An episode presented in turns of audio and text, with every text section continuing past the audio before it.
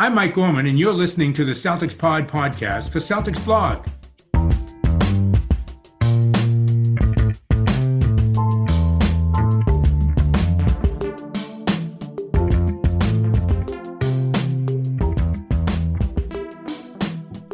Yo, what's going on, everybody? Happy Friday. Welcome back to the Celtics Blog podcast.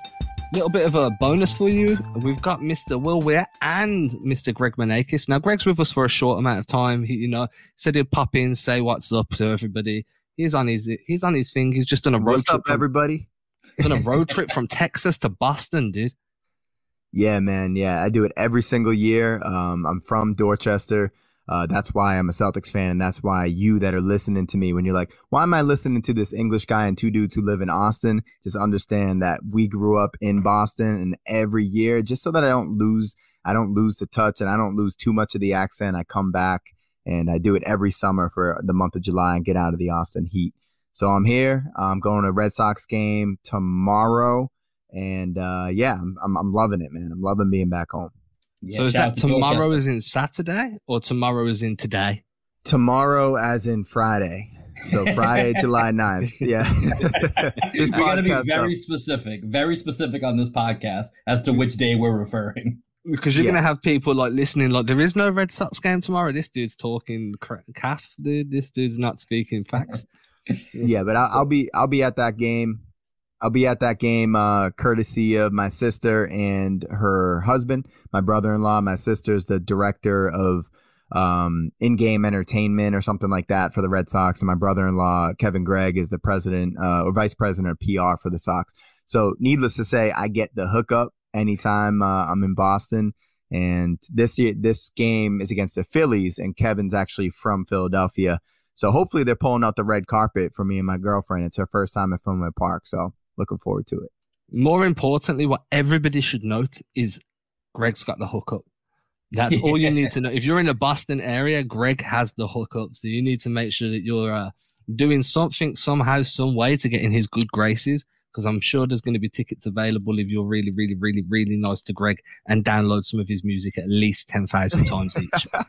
And Adam, Absolutely. Adam, I know you're not a baseball fan, but I'm telling you, man, you come to Boston, we got, as you said, Greg's the plug. We got to get you to a game at Fenway, man. I know baseball's not your sport, but experiencing a game at Fenway is one of those bucket list activities. Oh, dude, when I'm allowed to fly, when like I'm actually allowed, like it's not even just allowed to fly. When your country's going to allow me in and my country's going to allow me out, then um we can definitely start putting some dates down in books and start making stuff happen.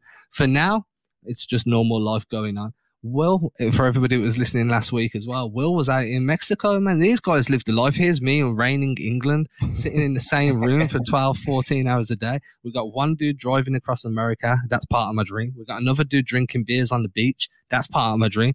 This is this is really unfair, man. Adam, live vicariously through us, man. This is That's what we exactly come on this podcast twice a week. We give you the info. You feel like you're in that you're in that moment. So we're trying to give you all the stuff that you can't get to right now. How was Mexico? It was great, man. You know, I had a like you and I were talking off off camera before we got on here.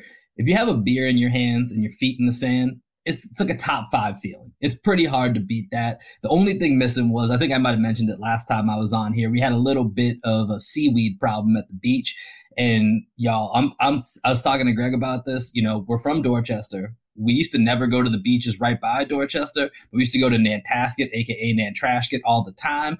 And you know, I've seen seaweed. I've dealt with seaweed in the water.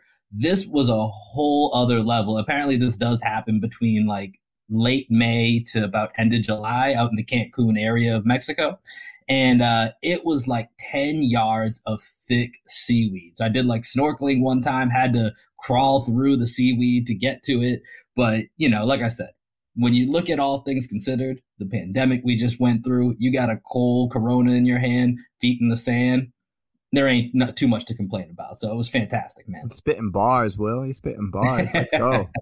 But Yeah, Adam, well- you got the green screen, bro, so you can just Photoshop yourself in on on Will's beach. You know.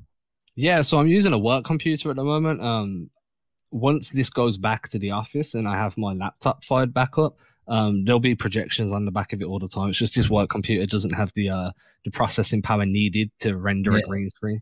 Yeah, you could You know be that- like uh, you could be like Bill Hader, and I watched last night Forgetting Sarah Marshall. Rewatch that. So he has a couple of those. Yeah, it's fantastic. So he has a couple of those calls with Jason Segel where he pretends to be on the beach, or he does his whole moon shtick. You can you can be like Bill Hader. Yeah, so that, I mean, I know this is a basketball podcast, but hey, it's the off season, so you can get to know us a bit better. First thing we need to know is what you prefer Forgetting Sarah Marshall or Get Him to the Greek. Oh, Forgetting Sarah Marshall. Oh, really? I like Get Him to the Greek. That just that little bit more, man.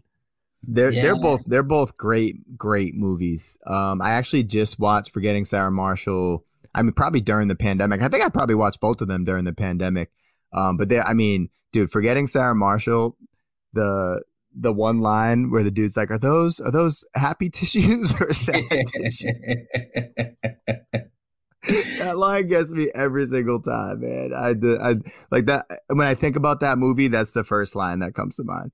Yeah, for me, it was just it, it was a quick reaction. Number one, I just watched Forgetting Sarah Marshall last night, so I'm a little biased. It's just very fresh in the memory, but I feel like it's a movie that I quote more often. And when I think about which one I've rewatched more often, even you know outside of the pandemic, it tends to be Forgetting Sarah Marshall. I, I think it's got to be one of my one of my most quoted movie lines, just in everyday life that I find a way. Like if you give me a broomstick, there's absolutely no way I'm not going to say you shall not pass every single time. It's just guaranteed, and it gets a laugh every time. It's gold. See, the movie I quote the most out of all of them is probably um Friday next Friday. I think that's my most quoted movie of all time. I don't know why. There's just so like um, it's one of those movies that when you watch it, it it like I think it's because I've seen it so much, all the Friday films, but you don't laugh because like they're not funny, haha, but they're quotable gold, man. And sometimes those movies are better because it just gives you something to kind of cling on to week after week. But um, with uh Get Him to the Greek, for me, it's that stroking the furry wall. And whenever I whenever I used to be out at bars and stuff, you know, when people are just really drunk and they're kind of just leaning their head up against the wall somewhere, just waiting for an Uber or waiting for their friends to come and save them. I used, I'd just walk up to them like, dude, just stroke the wall, man. Just stroke the wall. and uh, the ones that understood were like super, they, they were into it. They would joke around with me. And then other guys are just like, who's this guy telling me to stroke the wall, man? so, um, it can go both ways, and both ways are really entertaining as long as nobody gets upset. So, but anyway, basketball, basketball, basketball. We we, there is a very, very small amount of basketball to speak about because there is no basketball if you're not a Phoenix fan or a Milwaukee fan. I think we should start this podcast by saying, who do you want to win the finals? Um, I'm gonna go first on that one, and it's because Will's probably gonna steal my answer. He, we have the same brain. Um, I'm gonna go with the Phoenix Suns because Chris Paul, one of my all-time favorite players, and I've been a huge, huge Devin Booker guy since his rookie year. Um, I, I think I, I forget if he's one or two years ahead of Tatum, but when we had the number one pick, I was tweeting out. I probably have the receipt somewhere. I don't know how to search Twitter, but I have the receipt somewhere. I wanted the Celtics to trade that number one pick for Devin Booker. Like I love D Book. Um, so if he gets that championship, I would love I would love to see that happen. Um, I'm a big Bill Simmons fan, but I, I didn't like when Bill Simmons a couple summers ago was like coming at Devin Booker for not playing on Team USA. So if Devin Booker gets the championship this year and then goes to Tokyo and helps him earn a gold medal, like that is the retribution that he needs and the redemption that he needs. Um, so I, I I really want the Phoenix Suns to win. Yeah, that would that would erase Bill Simmons' entire stance on Devin Booker in less than about three weeks. Just in one fell swoop, knock out every every complaint he's had. But yeah, I'm with Greg. I, I'm I'm rooting for the Phoenix Suns in this finals. It's a legacy finals. When you look at Chris Paul, you know, I, I think if you talk about overall point guards in history of the NBA. You know, there's probably a Mount Rushmore that you can get to pretty quickly of the top four. And I think that fifth spot is really up for debate, depending on do you prefer, you know, Steve Nash and his MVPs?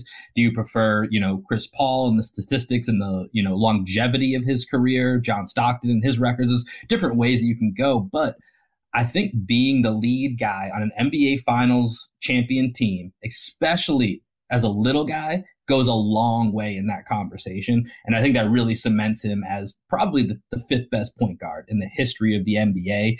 And, you know, like Greg, I've always liked Chris Paul. He's he's one of those guys that you kind of hate to play against, but you know deep down if he's on your team, you're the biggest Chris Paul stand in the world, and you're defending that guy to every single person on Twitter that tries to chirp you, anybody at the bar that tries to disparage his name. You're the one that's ready to throw down with blows. So I've always respected Chris Paul and liked him. And the Phoenix Suns, it's, it's just a fun team to watch like all year. I didn't have the courage mm-hmm. to say that I think that they were going to get out of the Western Conference. I thought it. I don't have anything to say that. So you can all say I'm BS, and you, maybe you're right. But I really, I really thought that this Suns team, like, it, there was something holding me back from saying that they could get out of the West because until a bunch of injuries happened, the West is just so so darn tough, and there's so many elite players that you figured Kawhi would put his stamp on a series. Going up against LeBron and AD seemed like a bad matchup. AD gets hurt, that changes everything. You know, Jamal Murray's not in that.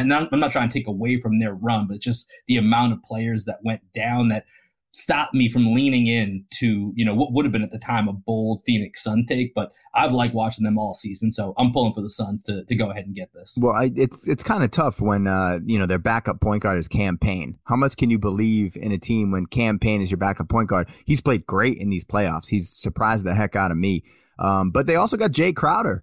Yeah. You know, former Celtic Jay Crowder doing big things. Um, I'm I'm I was a huge Jay Crowder guy when we got him in that initial Rondo deal, and then I soured on, on him over time um, to the point where last year I was disparaging that man in the bubble. And I was just like the Celtics, like Jay Crowder's going to cover Jayson Tatum. Get out of here. We're going to the finals. Like that's that that's who I was last year.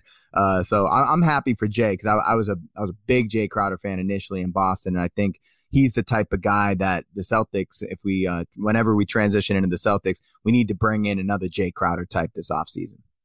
So the thing is, right, for one, I'm going with the Suns as well. I think that we're going to see, um, this won't be Giannis's last trip to a finals. And I think that this could possibly be Chris Paul's last trip to a finals. And I want that for Chris Paul. Um, I'm not too fussed if D Book wins it now. I think he's going to be, we'll see him in the finals again, may possibly in the future. But um, I, I, like the Phoenix Suns. I do think that there's going to be a lot of people out there that did make that bold Phoenix take early in the year, and they're going to live off that until they're telling their grandkids on. you know, could have been me. Like, could have been me, man. Just in a in a rocking chair with a whiskey, just like man, I remember kids back in 20, 2021 when the odds were stacked against Phoenix, and no one ever talk about the way the injuries fell for this run. This, this, mm. these old people in 50 That'll years. Be forgotten over time. Yeah. 30, 40 years, you're telling your grandkids it was just a legendary run that you called it when no one believes you and you're a genius because you can read box scores. Uh, I think that that's, uh, I'm looking forward to, you know, maybe just passing through somewhere in America, maybe in Phoenix and hearing these stories in like 30, 40 years where uh, people just leave out a lot of the context. But no, I think that's great. And you mentioned Cam Payne, um, which is funny because his name sounds like campaign. Um, campaign, campaign. Yeah, the campaign, campaign. but this is the thing, man. I'm I'm happy to create a little campaign for Cam Payne to be a point guard in Boston. I think though he's played himself into a much bigger deal than what Boston are going to be willing to pay. Uh, I think Phoenix are going to want to try and keep him around as well because he has played fantastically for them.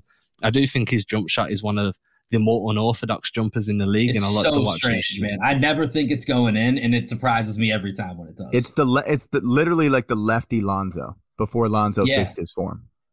Yeah, but it, it, yeah, that's it. He kind of like turns his whole body instead where Lonzo would drag the ball over his body. Cam Payne's just turning his body to the side and fighting yeah. like this. It's like it's great. It's like street ball 101 from back in like 92. Like, well, you know what's you know what's really interesting. So I, I was a shooting coach uh, down here in Texas for a couple years, and I actually worked with um, this guy. He was an Australian guy. His name was Rick Rick Castle. I, I think it was Rick, um, Coach Rick Castle, and he was teaching a shooting method that was the way Cam Payne shoots, and it was like specifically geared towards lefties and the way that lefties position their bodies, and it's like it, it, it was kind of based off of the the theory of throwing darts. You know how when you when you line up your body for darts, you turn you turn your body completely almost you know um, perpendicular to the board.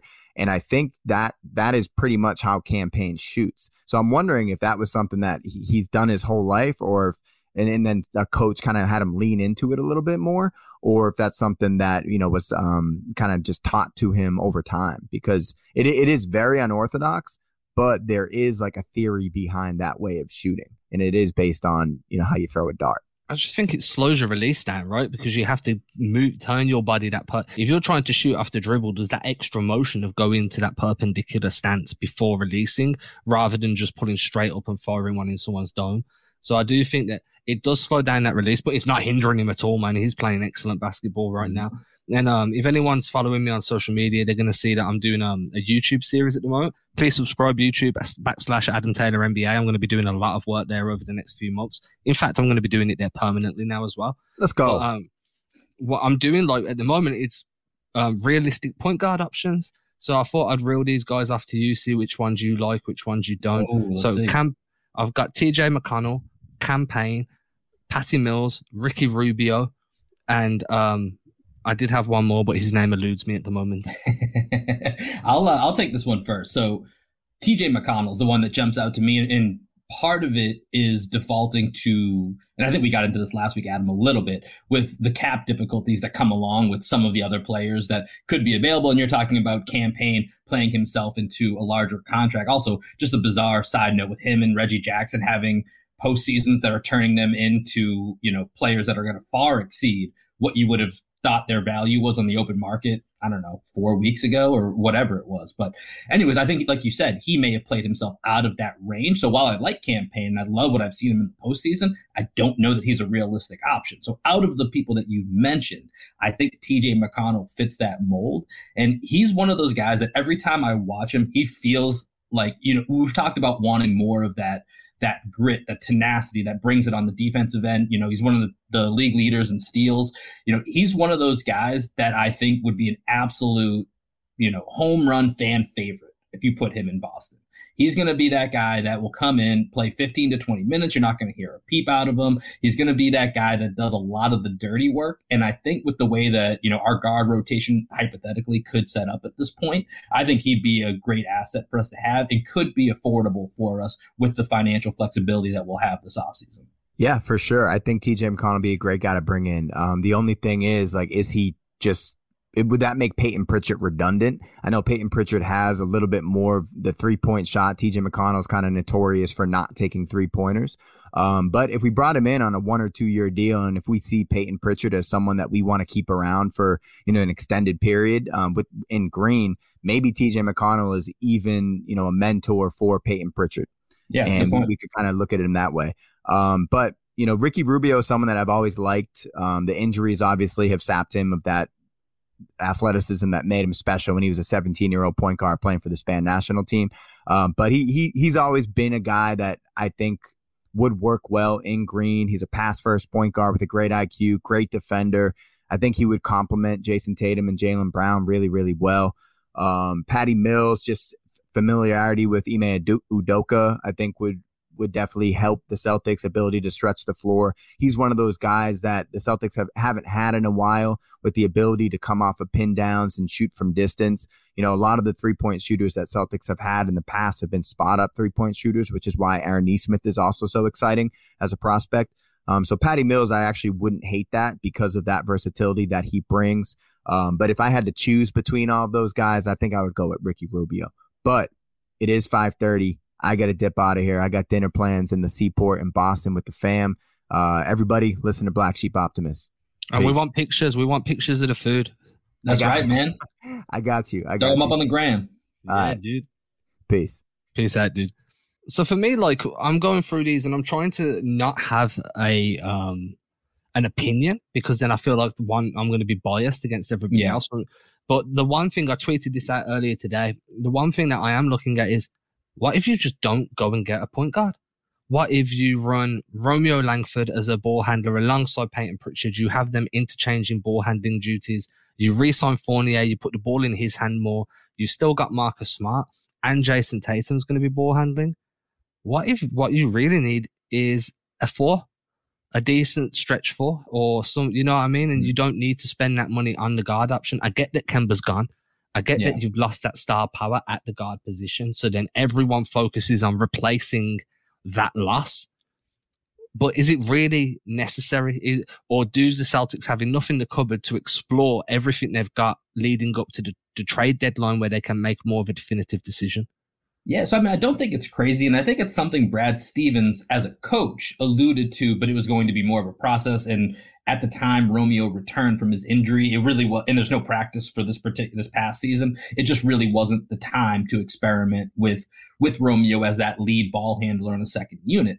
I think the idea in theory, and especially at the time, you know, when you think of Evan Turner on the coaching staff, that's kind of the mold, right? That I think you'd want to emulate to a certain degree.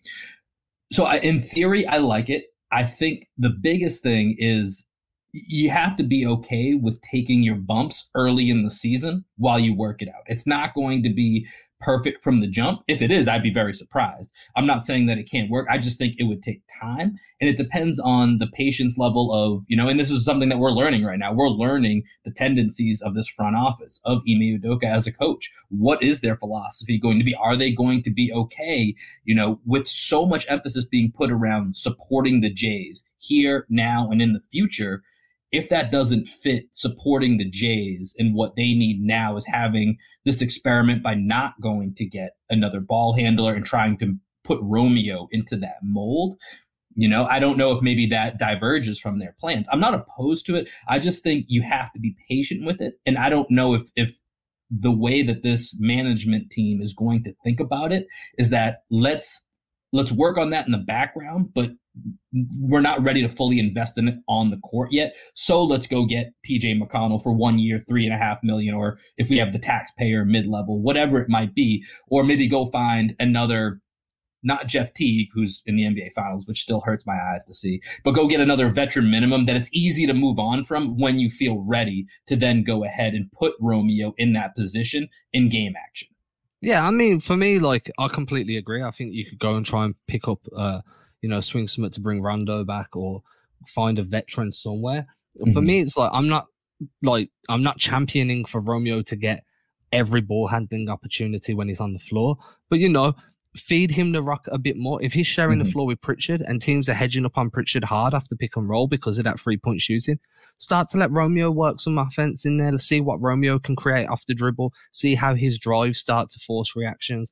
And I just think that because of the defense he brings and like the stability of um, wing defense that he can provide and point of attack defense, it makes sense to have him out there and actually give him a bit of an offensive role rather than just saying, "Hey, Romeo, you're going to d up and you're going to stand yeah. in the corner." I think that you need to develop if he if you've got this vision, long term vision of Romeo as a ball handling wing, or you're going to move him to the point because of the size of his got the size he's got, the athleticism, the lateral quickness, then you need to start at least developing that. It doesn't need to be he handles the ball all the time, but yeah. it needs to be, you know, there's five to eight possessions a game where he's the guy initiating the offense. And if it's working, you slowly start to increase those possessions over time. Uh, for me, I think that's fine. Uh, and then you can still work in, in the background and have your veterans handle the ball more consistently, but just feed him in bits and like little dribs and drabs and just build on that bit by bit because you can work on anything in the gym all day. But until mm-hmm. you're in game time, you don't know what's going to work and what's not. You need to learn off those mistakes. Yeah, and I think regardless with Romeo, they have to figure out what what are they going to do with him when it comes to offense. Because this being year three that we're going into with him, this is a major year to figure out is Romeo a part of this team going forward? What's his role? What can he do? What does he bring to the table? We know defensively what he can bring, but there has to be something offensively that he can do for you. So I, I think regardless of which way they go with it, they're going to experiment in some form or another with how Romeo fits into this offense and whether or not he's part of the, the long term vision. And that's what consistent health does for you, though, right? Like we're coming into the season saying, right, we can see a role for Pritchard this year. This year, we can see where Pritchard's going to end up in this rotation. We can envision him being the first guard off the bench. We can envision him being um, operating as a two guard and operating as a ball handler and moving positions interchangeably. And we feel very comfortable discussing that because we've had a full season mm-hmm. of healthy Pritchard to see where that floor is, where he is now, and to kind of gauge what type of ceiling he's going to have. Nesmith, again, we saw real a real rough patch early, but then he became quite a consistent defender. He started, um, you know, Brad started putting him in more movement shooting um, plays, and we started to see some um, some consistency there, and we saw him attack off the dribble more. And now we're coming in feeling real good about where Nesmith can go and how he can develop. But again, that's consistent health, and yeah. I feel like this is where Romeo and Rob Williams to a, a lesser extent are both being kind of um, overlooked. Now, saying Rob Williams is overlooked is a stretch because everybody, including me, thinks that he's got the potential to be one of the more um, diverse bigs in the league. But again, the health has to be an issue. And Romeo's in that same boat. You know, you need to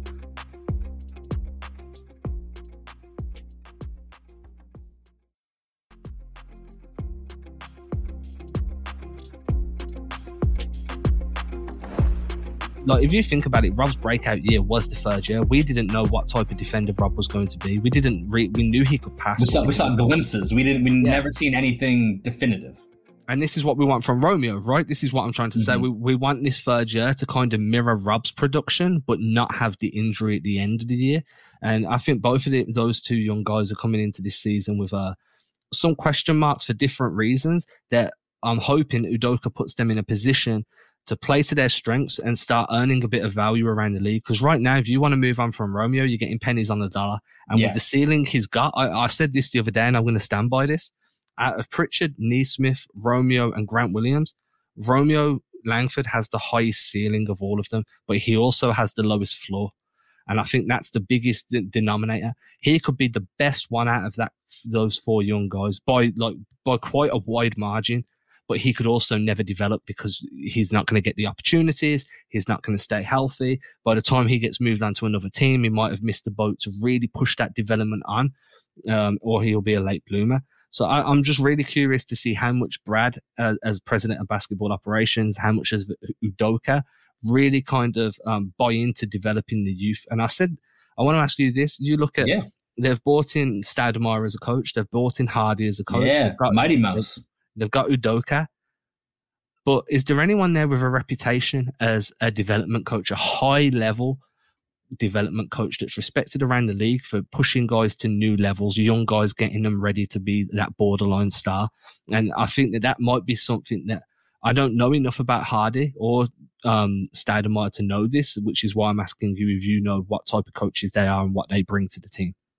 I mean, I've done probably this the, the same research as to these two particular guys, Damon Stoudamire and Will Hardy, and both have great reputations. You know, Stoudamire obviously being a player, I I mostly remember him from his time with the Raptors and his time with the Blazers in the NBA, and that being you know right around the time that my love for the NBA started to develop. And picturing Damon Stoudamire in that Toronto Raptors cartoon jersey is one of my favorite all time jerseys. So I just want to throw that out there. Maybe we'll circle back to that, but you know, I, I think for him, it's the relationship as, you know, a not too, you know, a fairly recent player in the NBA that can work and connect with these guys. And then from the Will Hardy standpoint, you know, his reputation is, you know, very hard worker, very similar to Erik Spoelstra, started off as a video intern uh, and then worked his way onto the San Antonio Spurs coaching staff. So he has that Gregg Popovich pedigree. Now, do any of them, do either of them fit the mold that you're talking about? At least to my knowledge, no. And that's where I wonder as the, as Brad Stevens and Ime Udoka continue to finish filling out the staff, I wonder if they do look for a veteran presence because while Damon Stoudamire and Will Hardy both have assistant coaching experience within the NBA, you know, I wouldn't say it's it, it's uh you know it's not a crazy amount of experience, and they're not certainly a grizzled veteran that you do see on certain benches. So it will be interesting to see how they fill that out. But it's but like you said, it's kind of unknown as to how these two are going to affect and how they're going to impact the players on this bench. Yet both seem to be getting great reviews as far as being positive hires. And, you know, I don't know if I can champion or stand that. I also am not going to push back or disagree, you know, but it's, it's interesting to see people, you know, say these are solid home runs when really to me they feel more like unknowns, but not necessarily in a negative way. We just have to wait and see a little bit. Yeah, I mean, they're coming in with reputations, they're coming in with pedigree. And I think that when you looked at Brad Stevens' coaching staff last year, I remember putting this in an article, I remember tweeting it out. There was a very limited amount of playing experience from top to bottom of that coaching staff. Um, I think Jay Larranaga had played in like some Irish league. Um, was a couple of guys that played Division Three college. No yeah. one had sniffed the NBA, you know. And um, I think that bringing in someone like Adoku, then Udoka, and then add in Stoudamire, both NBA mm-hmm. players in their own right, that adds something that the Celtics might have been missing. And then you bring in Will Hardy that fits under the same coaching tree as Udoka. So their, their philosophies are going to align in that yeah. type of, it, it, makes a ton of sense. But these feel like hires for guys, for veterans and for guys entering their prime, not mm-hmm. for guys trying to find their way in the league. And I think that's where like the loss of like a Jerome Allen or a Jay Larranaga, that's going to be felt there because you've got now your your um your core coaching staff are perfectly set to to help guys like Jayson and Jaylen take that next step towards superstardom or stardom. And then you and you know help Marcus Smart refine his game to become the most valuable version of himself and so forth. But there isn't a coach there to help the newbies, the first, second, third year mm-hmm. guys, find their way in the league and understand their roles. And I think that that's a, a one piece from the entire like coaching puzzle that needs to be there as a connector to help these young guys understand what these other coaches that are like talking to the more experienced players help that message get passed down in a bit easier terms to understand. Yeah, and you know, as you're talking, Adam, you know, maybe that's going to influence the roster construction of this team. You know, we haven't gotten to the free agency period. You know, I'm sure we'll touch on Evan Fournier here in a minute. You know, but when you look to this team and that back end of that roster, which we talked about a lot during the season, and as it currently stands, it's still fairly young, or not even fairly young. It is young. I'll just straight up, you know. And so maybe this is where we start to see that shift, depending on what the coaching staff looks like, in which they are looking for more of that how do we support the Jays with more veterans in the present and then keep flexibility in the future and maybe take a step back? I mean, we've already traded our first round pick, 16th pick to bring back Al Horford. So, you know, right now we're not going to have a top tier pick to bring in a new person or a new player that's going to be, you know, maybe the 45th pick ends up being someone that we develop long term, but there's not going to be an immediate player on the end of that bench that's going to warrant minutes and you know immediately come into a place where they need to develop and get something out of him. So I think it's interesting when you look at it from that perspective that maybe going with guys like Damon Stoudamire or Will Hardy or you know just the general trend in the NBA of bringing in some of these players as assistant coaches, these recent players, that it's leaning towards for the Celtics. Maybe it could be more veterans and we see a little bit less of some of these young guys, and maybe some of the roster moves coming up here in the offseason will dictate that. Yeah, and I, I was like, um, I was alluding to that, and it was definitely hope some. But you kind of um, articulated it far better than what I could have. To be quite, I got you, bro. We on the you same wavelength. We vibing. I got you. Um, but I agree. I think that there's a lot of um, there's a lot of versatility on this roster, but it's raw versatility. Yeah. And sometimes raw versatility isn't very versatile at all.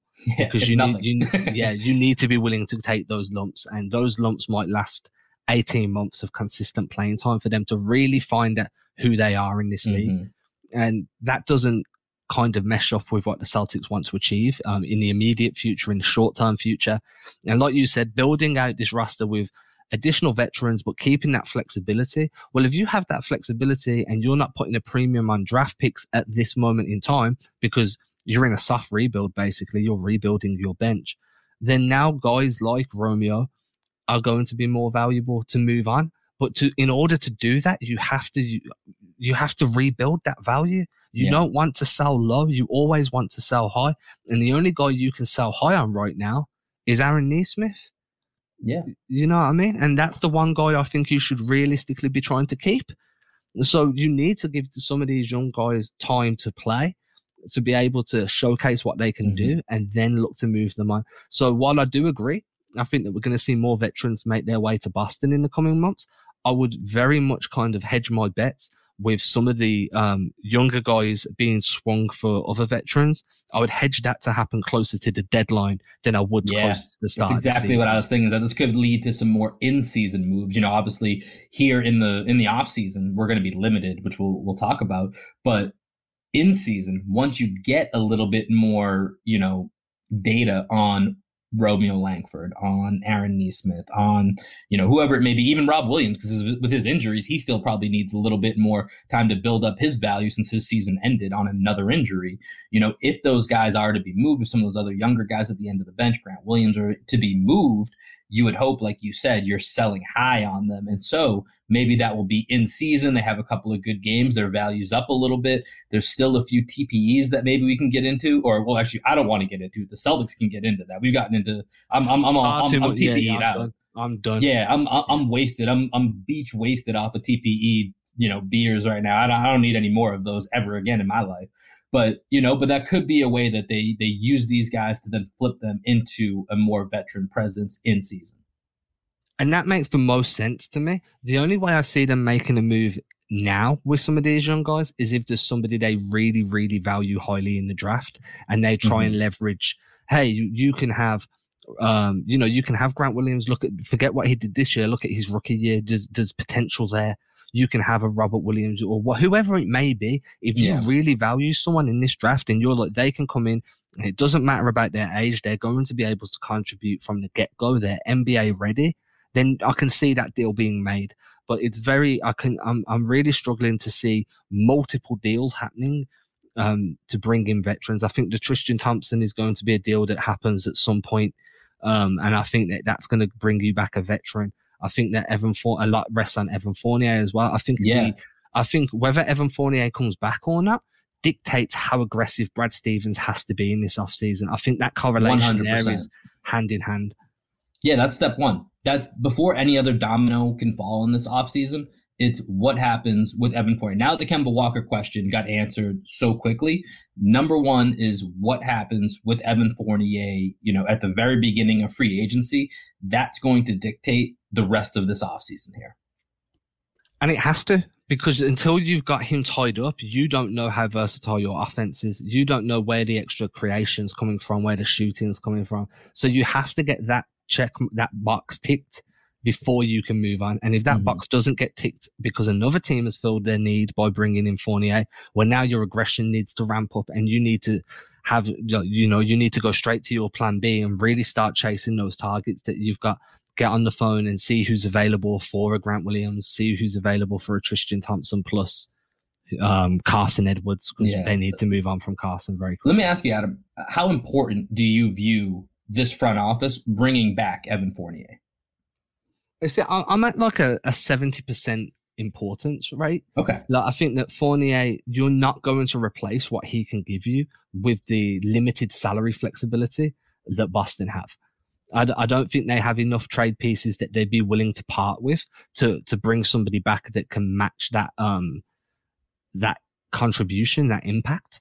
So I think bringing him back is um, almost like imperative, just borderline, be- just because of how hard it is to replace him if he walks. And losing another player for nothing again for like the third year in a row, um, I, I don't think I'm willing to stomach that.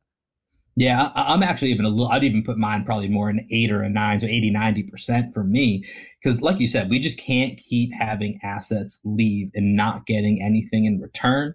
And with Evan Fournier, you know, you as we saw this past season, you kind of need some of those mid tier contracts, which is why you referenced Tristan Thompson as being a guy you move on from. So, you know, Evan Fournier, a guy who seemingly fits a lot of the skill sets that you need to play off the Jays to increase, you know, their skill set and their valuable their their valuableness to the team and you know giving them the biggest amount of resources to be successful. Evan Fournier seems to be a guy that t- checks a lot of those boxes as to who you want playing off of them. And you know, Keith Smith had that article uh, recently on Celtics blog and, you know, he highlighted that in Evan Fournier's time with the Celtics, he was shooting over 50% on catch and shoot threes. So while the Jays are penetrating, or hopefully, we, or then bring in maybe another point guard that, that can penetrate, you want Evan Fournier to be in that position. I mean, shooting over 50%, that's Joe Harris land.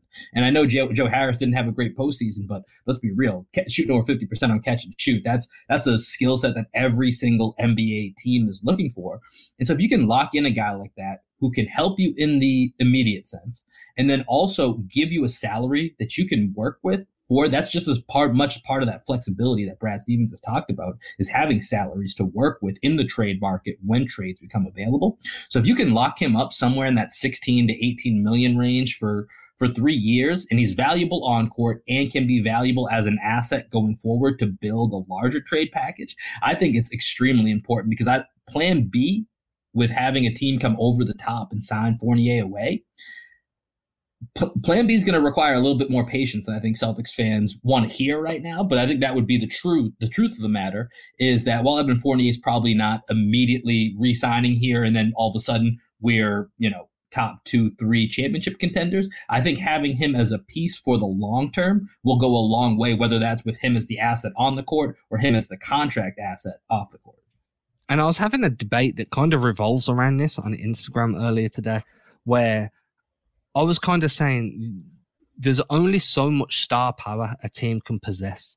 You know what I mean? Uh, the, the the salary cap sees to that. That is the way the league is structured. Everything it's it's very difficult to be like, well, if Fournier goes, we're going to swing a deal and bring in Bradley Bradley Beal, but we're going to keep Jayson and Jaylen. We're just going to, you know, we're going to give you Tristan Thompson, Carson Edwards, Grant Williams, and you're going to give us Bradley Beal. Like yeah. it doesn't happen. So that patience factor has to come into play because to go big game hunting, you need the net to catch the big game. The net in this case, in this scenario, is the salary cap flexibility. And I think that Evan Fournier and what I was getting at was you need high level role players to be successful yeah. in this league, with or without that star power. The high level role players dictate your long term success. Yeah, look and, at Jae um, Crowder. We mentioned him earlier with the Suns. Jae Crowder is a perfect example of that. And now we're looking at Boston. Like Evan Fournier is your high level role player. If you lose Evan Fournier, well, now if you do want to bring in a high level role player, just go and like Plan B is not only going to involve patience, but it's going to involve deals that will be difficult to stomach. It's mm-hmm. going to. I'm not saying it's going to be Marcus Smart. I'm not saying it's going to be Jaylen Brown, but there are going to be moves made that make you really question whether Brad Stevens doing things in the interest of the team whether this was the right deal, it's not going to be clear cut and dry that it was a win for Boston because the any deal you make now to start replacing the production lost by Fournier, the production on point guard that Kemba was giving you when healthy, mm-hmm. some tough deals need to be made and it's going to yeah. be a real tough sell. And I think yeah. that um that's the type of importance that Fournier holds along with the flexibility he gives you on a contract as you kind of explained. Yeah, life for the Celtics gets very complicated if Evan Fournier does not come back here. Life is a lot simpler, Celtics fans, if Evan Fournier is back in a Celtics uniform. And, you know, the worry is that with it being a week off season or a week off season free agent class, is that there is a team willing to come in over the top and completely shake up Evan Fournier's market value. And it really just takes one team. And, you know, the, the part for me that I keep thinking about is this time last year, and it's not exactly this time last year, but in, within the, the realm of where the offseason would have been. You know, I was so confident. It wasn't even crossing my mind that Gordon Hayward was not going to pick up a $34 million option. I had just banked it in my mind. Gordon Hayward's back on this team. You know, Gordon Hayward had arguably his best season as a Celtic the year before he opted out. The injury in the bubble obviously was was killer. And so the thinking was in my mind, all right, well, we run it back with this team and we have a healthy Gordon Hayward in that Miami Heat series. We're probably in the finals that team was really good. Gordon Hayward was was finding his rhythm. Maybe he wasn't happy with his role and his rhythm, but he was finding it, and he was a huge asset for us. As we as we discovered, we've been trying to fill that. Evan Fournier is trying to fill that void for us still, you know, right now. And so it hadn't even crossed my mind. And right now, I feel in a similar capacity with Evan Fournier, where in my mind, everything that the Celtics front office is saying, the way we're operating, is as if we expect Evan Fournier to be back but truth of the matter, just like Gordon Hayward, he's in control of his own destiny. Evan Fournier holds all the cards here, and he can honestly do what he wants, and that could be a wild card that completely throws this this all out of whack. And we had the exact same feelings about Al Horford the year before. He's exactly. going to take a team friendly deal that's front loaded with cash early and declines as he gets older. And he's going to do that because he knows Boston are close and then that didn't happen either. So mm-hmm. I think for me, it's like once bitten, twice shy. Third time, I'm not a fool. I'm looking at every opportunity that um, presents itself to Fournier, and I'm trying to analyze it from more of a uh, a neutral standpoint because we've seen we've seen Boston in this position twice before in as many years, and both times it's never gone the Celtics' way. So, and knowing that teams like New York can come in and be like, "Hey, dude, yeah. did you want just a one year deal? Here's 25 mil." You exactly. I mean? Exactly. Like, Maybe that's too hard to pass up. Yeah. Yeah. I think it was Keith Smith when he was on Locked on Celtics with John Karalis that kind of um, postulated that type of offer that New York could come in and just be like, here's a one year deal, 25 mil. You go back on the free agent market. You're going to make loads of money this year and you're still going to be young enough to sign another contract a year from now. Why would Fournier turn that down? Especially when New York looked like they're slowly work building up to becoming a destination mm-hmm. again. I know it's only one playoff per- appearance. It's going, you know, lightning can strike anywhere once. They're going to need to keep building on what they've they've um, put the foundations in place for. Yeah. But all of a sudden, you're not looking at like, oh, I'm going to go in there just to pick up a paycheck. I'm going there to pick up a paycheck, and we're trying to compete. that becomes more um, enticing anyway. So there is a lot of questions around Fournier and what's going to happen.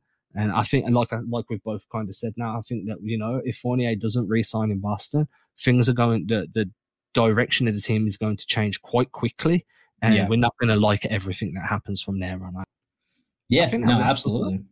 Yeah, do you think that wraps us up? Place. I yeah, I think, I think it's a good place, man. I think I think I think we did pretty well on this one. I think we tied this up pretty nicely. Yeah, man. I feel like uh, you know, if I was talking a bit quiet today, everybody, it's quite late here. My daughter's asleep. uh, it's warm as hell. I am sweating. I usually have a fan on, but my mic will pick it up, so I've got it off, and I'm just like, dude, man, it's so hot. wearing the UK beanie. summer heat. Yo, I like the new beanie, man. I saw you showing it off on uh, I don't know if it was Twitter yeah, or Instagram, but I like it, man. So I'll be honest with you. When it comes to the Celtics logo, generally I'm somewhat of a traditionalist, but the white and black beanie is pretty fire. So I got the the um. There's like a long sleeve um. It's like um. It's like a jumper, but it's not because it's thin. You know. Is it a onesie? No, no, no. It's just a jumper, long sleeve jumper, but like um, it's got this same logo on the chest, and okay. um, then just Celtics down, but the same color. It's new era, so it's like a new era like collection. It. And then I've got the track um the track bottoms, you know, like um the tracksuit pants. Um, you know, so I got it on a deal. I think it was like um I think it was less than hundred for the whole ensemble with the hat, the, the top, Dig and the pants. I was like, "Yo, you got to do it, man! New era as well. Got, got to get in on that." And we don't get much Celtics attire out here that aren't jerseys. So whenever yeah. I see any of it, I just snap it up real quick. And but I don't like them hats with the pom poms on. I don't know why, but yeah, I, I don't like those either. They, they, they just don't look cool on me. I can't I yeah. can't pull it off. It's not something that, that works. I'm getting I'm getting robbed. If I walk the streets with a hat with a pom pom, someone's mugging me. That's just how it's going. so um, I, am not willing to put myself in a position where I lose my car because I wanted a hat with a pom pom. Um, yeah. yeah. So everybody listening, make sure you go follow my boy Will. You can find him at Twitter at Willbon13, W I L L B O N 1 3. Hit me with a follow, y'all.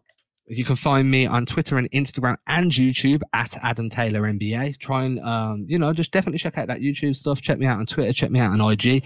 As usual, please leave that five star written review for the show. You might not think it helps, but the amount it helps is ridiculous.